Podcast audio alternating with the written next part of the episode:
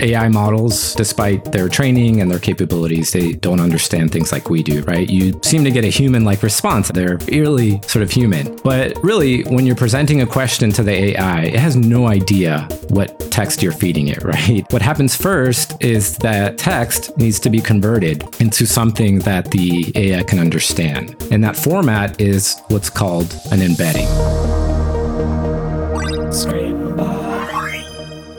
That was Guil Hernandez, developer and teacher here at Scrimba. I wanted to talk with Guil because he's knowledgeable about how to make foundation models aware of external knowledge bases through RAG, embeddings, vectors, and vector databases. If those terms sound foreign to you, they won't by the end of this episode.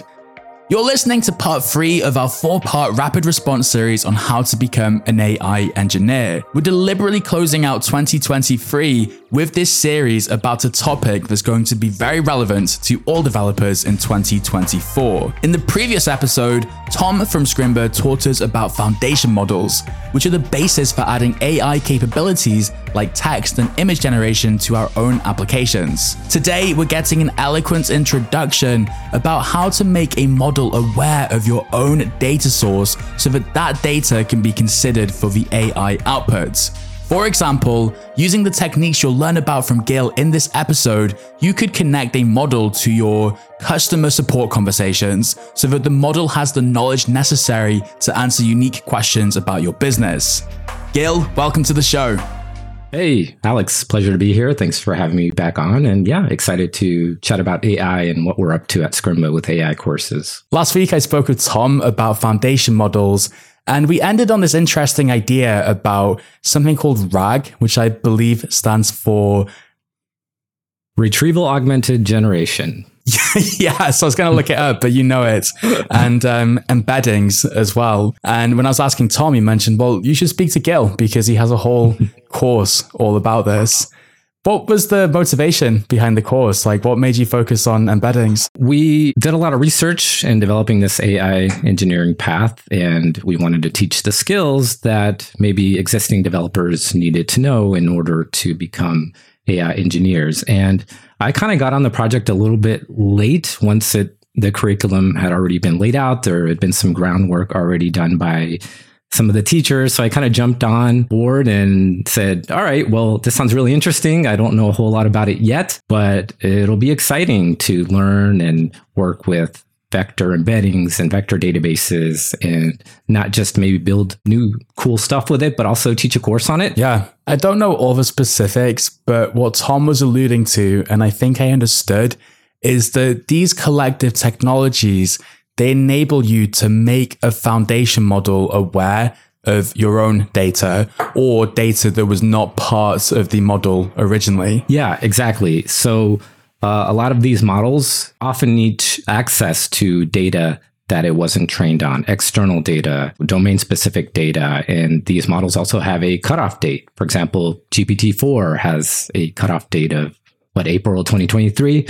With this RAG process, retrieval augmented generation, uh, it's more of a framework and there's a lot of moving parts, but the whole idea is to give a model access to an external knowledge base and from there create conversational responses by feeding that data that might have been stored and retrieved in a vector database uh, to then another model, a generative model to kind of enhance the response. Yeah, a lot of moving parts, but we can get to more of the nitty gritty too as well later. Well, I guess that's how foundation models work, right? They're trained upon terabytes and terabytes and terabytes of data.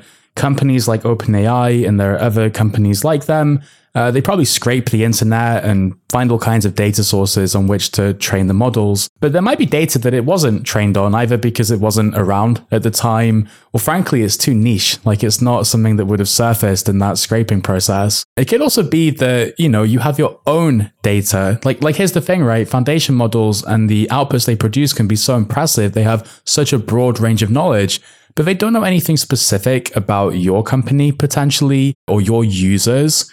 I guess one very obvious example that we talk about a lot is if you want to build a support agent type chatbot if you ask ChatGPT about a business that was incorporated last week, what time do you open? It couldn't possibly know, but you might still want to leverage the foundation model to produce a cool feature. And then the other aspect maybe is like you have your own users and they have data that if you could make the foundation model aware of, it could produce more tailored and interesting sort of outputs. Yeah, so that's exactly right. So models, even though they're highly trained, don't have all the details of a product, a company, or even beyond that, more private information like a contract, legal, or medical documents that you want to ask specific questions about, or maybe you want to have a user upload and have conversations about it. So RAG and the tools and steps involved allow us to ask AIs about data that it hasn't been trained on. And it even goes beyond that, like you said, with these big platforms that use AI powered search like Spotify, Netflix, and Amazon. They use a little bit of this RAG process and embeddings to, yeah, not only help you search for information using free text, but also match shows, songs, products, all based on your preferences. Let's talk about that a little bit because it's actually in my opinion, a more interesting application than this knowledge, this knowledge based example thing is valid. Don't get me mm-hmm. wrong.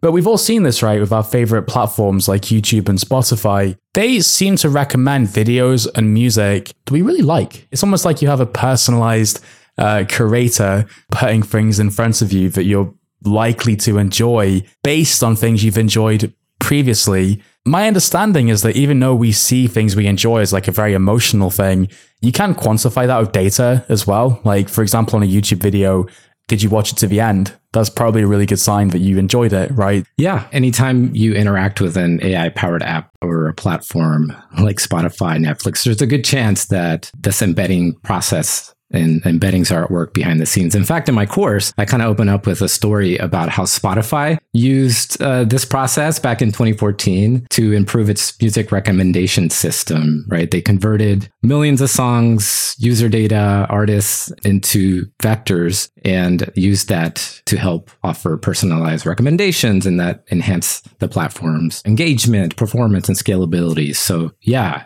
this process is pretty much being used everywhere these days. You mentioned that happened in 2014, which was before OpenAI even existed potentially, let yeah. alone models like GPT. They created kind of yeah, their own embedding system and what they did was if you ever been on Spotify, especially back then and you were kind of blown away by how quickly tracks would play, well what they did was they would pre-download many of the tracks that were likely to be played one after the other or tracks that matched your preferences using this sort of embedding data that we'll talk about.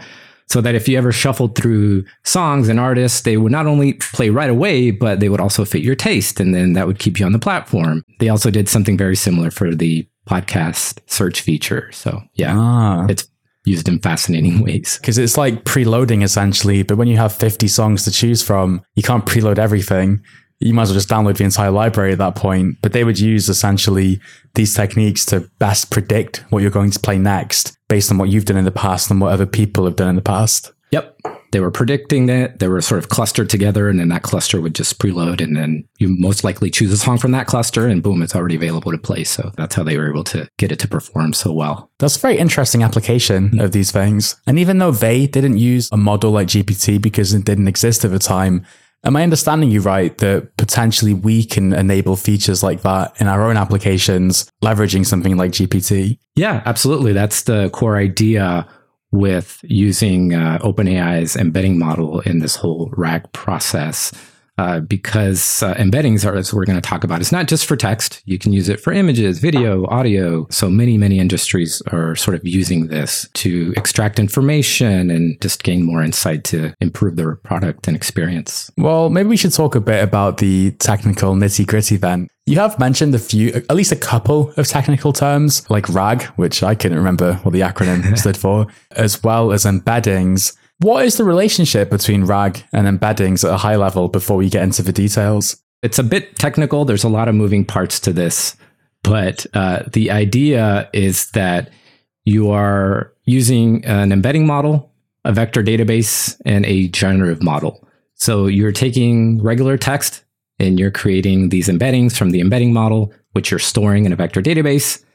And then you're using information from that vector database to then feed it to a generative model to create a conversational human like response oh. and enhance that text that you're getting back from the database, which is usually highly relevant text, text that's up to date. This is starting to make an enormous amount of sense with just a couple of sentences. You've explained a bunch of answers to my questions because when I thought about the problem we set out at the beginning, I got the idea that maybe you would like do more training on the model, like you would train it with your data. But what you're describing is actually connecting the model to an external knowledge base.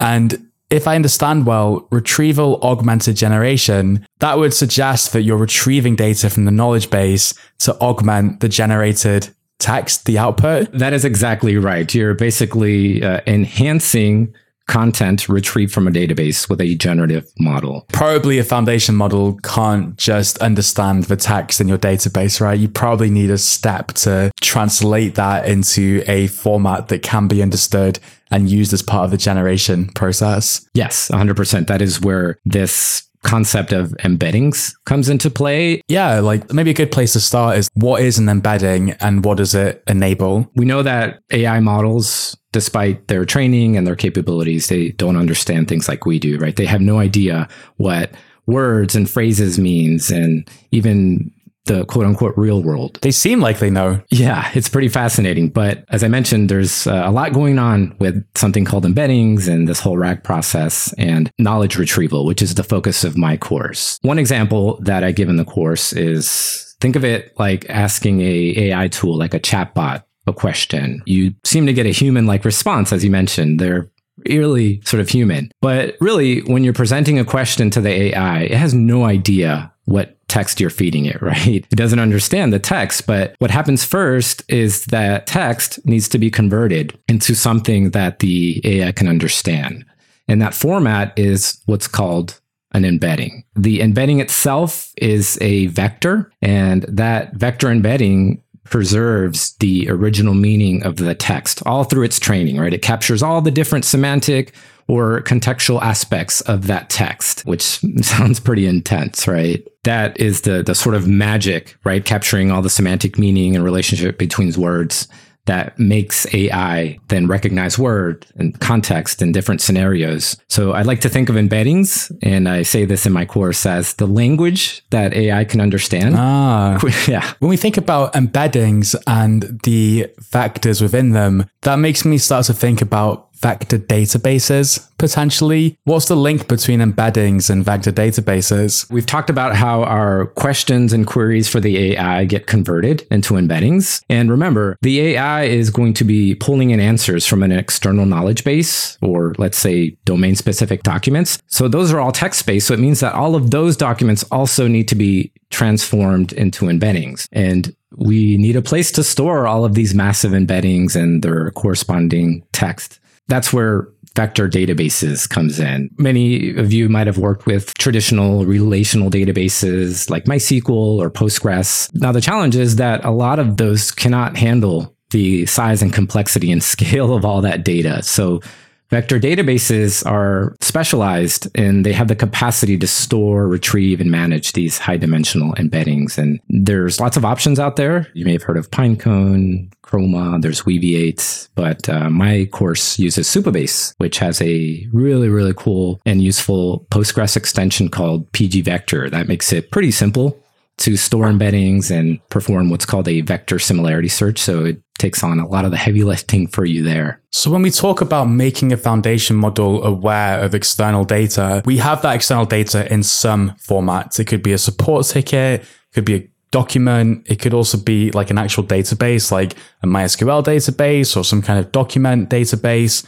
You, you can't just like plug that directly into the foundation model because it's like trying to speak a language it doesn't understand. Hence, you have this step, it sounds like, where you need to do a bit of work, it, I assume, to then translate that external knowledge in its current formats into vectors, which then get represented in the vector database. Yeah, that's exactly right. That's the idea. And you can update the text in that vector database as much as you want with up to date and relevant information. So the AI chatbot has the information it needs. But you wouldn't want to create one embedding, right, from a massive PDF right? Or multiple documents. So what engineers do first is break the text into smaller chunks. It's called chunking. By splitting these large documents into smaller chunks, what you do is you create embeddings for more specific content segments. And that is super, super useful for the AI to then create a better, more relevant response. And there's lots of tools out there for that. I use LangChain in my course to split text and then feed it to the embedding model and then store it in the vector database. One idea I had was because every Scrimba podcast episode, we put a lot of effort into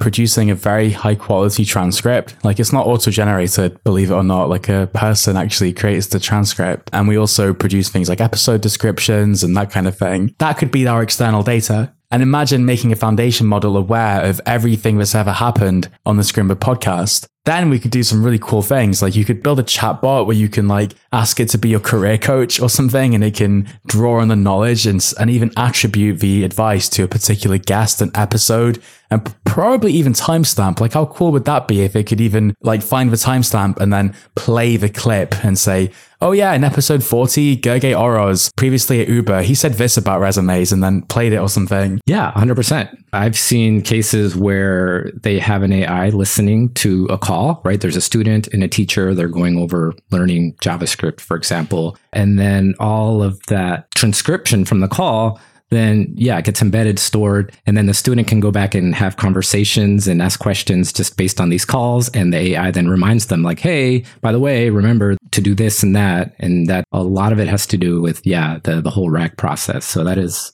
certainly doable, what you just mentioned. Say I got a text file for every transcript of the Scrimba podcast, or maybe I represent it as like a JSON document potentially with some metadata and the transcript. If I understood you well, I can't just like do one full step to turn that into something that's represented in a vector database because you'd have to do that chunking process to translate it in a way. Can you help me understand what I would actually have to do. Yeah, absolutely. And actually, OpenAI, you can upload files now and then uh, use those and, and chunk them. And a lot of it has to do with this new Assistants API tool I just told you about. But you can feed these documents to a text splitter like LangChain, for example. You can set all of these settings for it, like how big do I want these chunks to be, you know, keeping token limits in mind and how much context do you want to keep between text chunks? You can have text overlap. I know I'm getting too technical here, but yeah, the whole idea is that you would first feed all of these documents to a text splitter and then store them in a vector database. And this database, depending on which one you use, uh, you can create different indexes, you know, for your content to to speed up the retrieval process. Yeah, you've mentioned the Assistants API. Maybe now is a good time to talk about what it is and what it enables. Absolutely. So we talked about RAG and the whole retrieval augmented generation process. Uh, there's a whole lot more to it, and you can learn all about it in my Scrimba course. But this new Assistants API that came out maybe a month ago at OpenAI's Dev Days, what it does is uh, it lets developers build customized assistants that are tailored to specific use cases and knowledge sources, right? So they can do something with external knowledge and it can do many other things too. It's super powerful. And it also has something really useful and relevant to this podcast, which is knowledge retrieval. It can pull in external knowledge from outside its model. I think currently you can upload 20 documents to it and then it can do the whole RAG process. So behind the scenes, it chunks the text, it, it kind of stores it in its own vector database and does a lot of the RAG for you behind the scenes, if you will. And it also can call functions. So you can list custom functions for your assistant to run and then could do something with them. And that's how your assistant can act like a AI agent, which is another relevant topic. It's pretty amazing. It's uh, basically the whole RAG process in one API. It feels like things evolve quite quickly in this space. Like you might have been learning about a bunch of tech before that announcement, and then that announcement kind of renders some of the things you were learning or maybe even teaching in your case to be not as relevant as they were even a day before. Yeah, Alex, it was uh, the week we were planning to release the AI path where that assistants API got announced. And yeah, it had us wondering if it's going to just render the whole RAG process and everything that we've worked on related to embeddings in vector databases obsolete. But that's not really the case. Uh, I don't see RAG itself going away. In fact, uh, our CEO, Per, had a chat with AI engineers at big companies, and he asked them kind of the same question: Is RAG going away anywhere? Are you going to get away from RAG because of the Assistants API? And at the moment, they're like, no, no, we're going to continue to use embeddings and vector databases because RAG itself gives you more control, more flexibility than what you might get right now with the Assistants API. And it's a little bit pricier too when it comes to token costs. Is the Assistants API a type of RAG, a way of doing RAG, or is it a separate concept? It is basically the RAG concept baked into the API. It does the same thing. It enhances the API's response with up to date information from an external knowledge source. And it's a little bit different too than fine tuning, if you've heard about that. But yeah, it's basically RAG in one API call and a whole lot more with function calling and code interpreter. It's interesting you mentioned fine tuning because